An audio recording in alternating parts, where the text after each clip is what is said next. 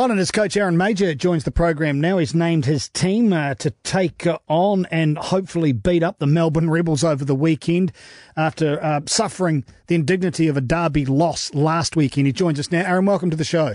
Yeah, g'day, Darcy. I suppose first up, we look back to what happened against the Crusaders. What do you pick up out of that game that you need to reapply to this Rebels fixture? Yeah, look, we're um, happy with large parts of our game. Obviously, not too happy with the start.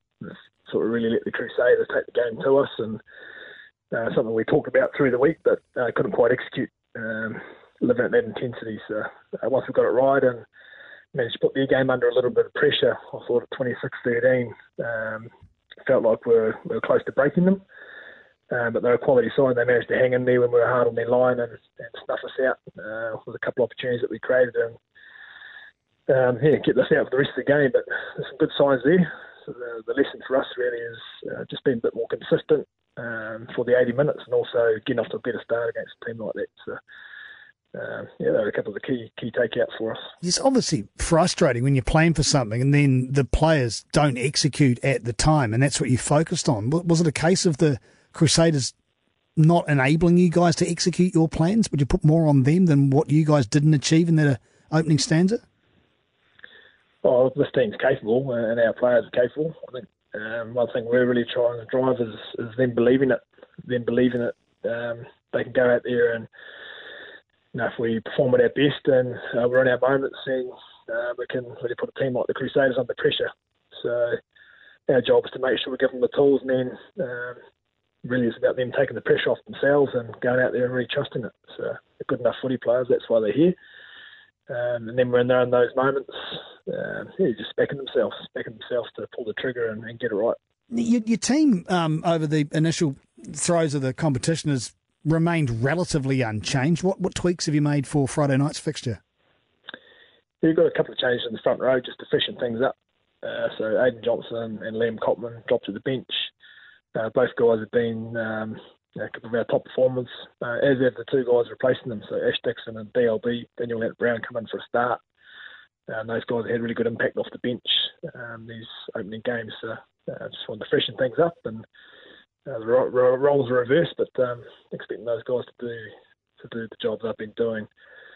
Uh, lock force change with Josh Dickson. Uh, he got injured, uh, just took a bang on the shoulder last week. So hopefully a one week job for him. So Jack Whetton comes in uh, for his first start. Um, which is exciting for him, proud moment.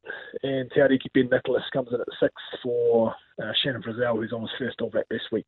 And, and is one of those guys who's also come on and impacted the game uh, off the bench. So exciting moment for him. And the other one is in the backs. Josh McKay starts on the right wing after coming on and uh, really forcing our hand with his performance last week in that in that second half. Come on and impacted the game and uh, has earned his spot to, to start on the right wing the progression of Mitch Hunt and Josh Ioane playing 10 12, how content are you with the way that's driving along?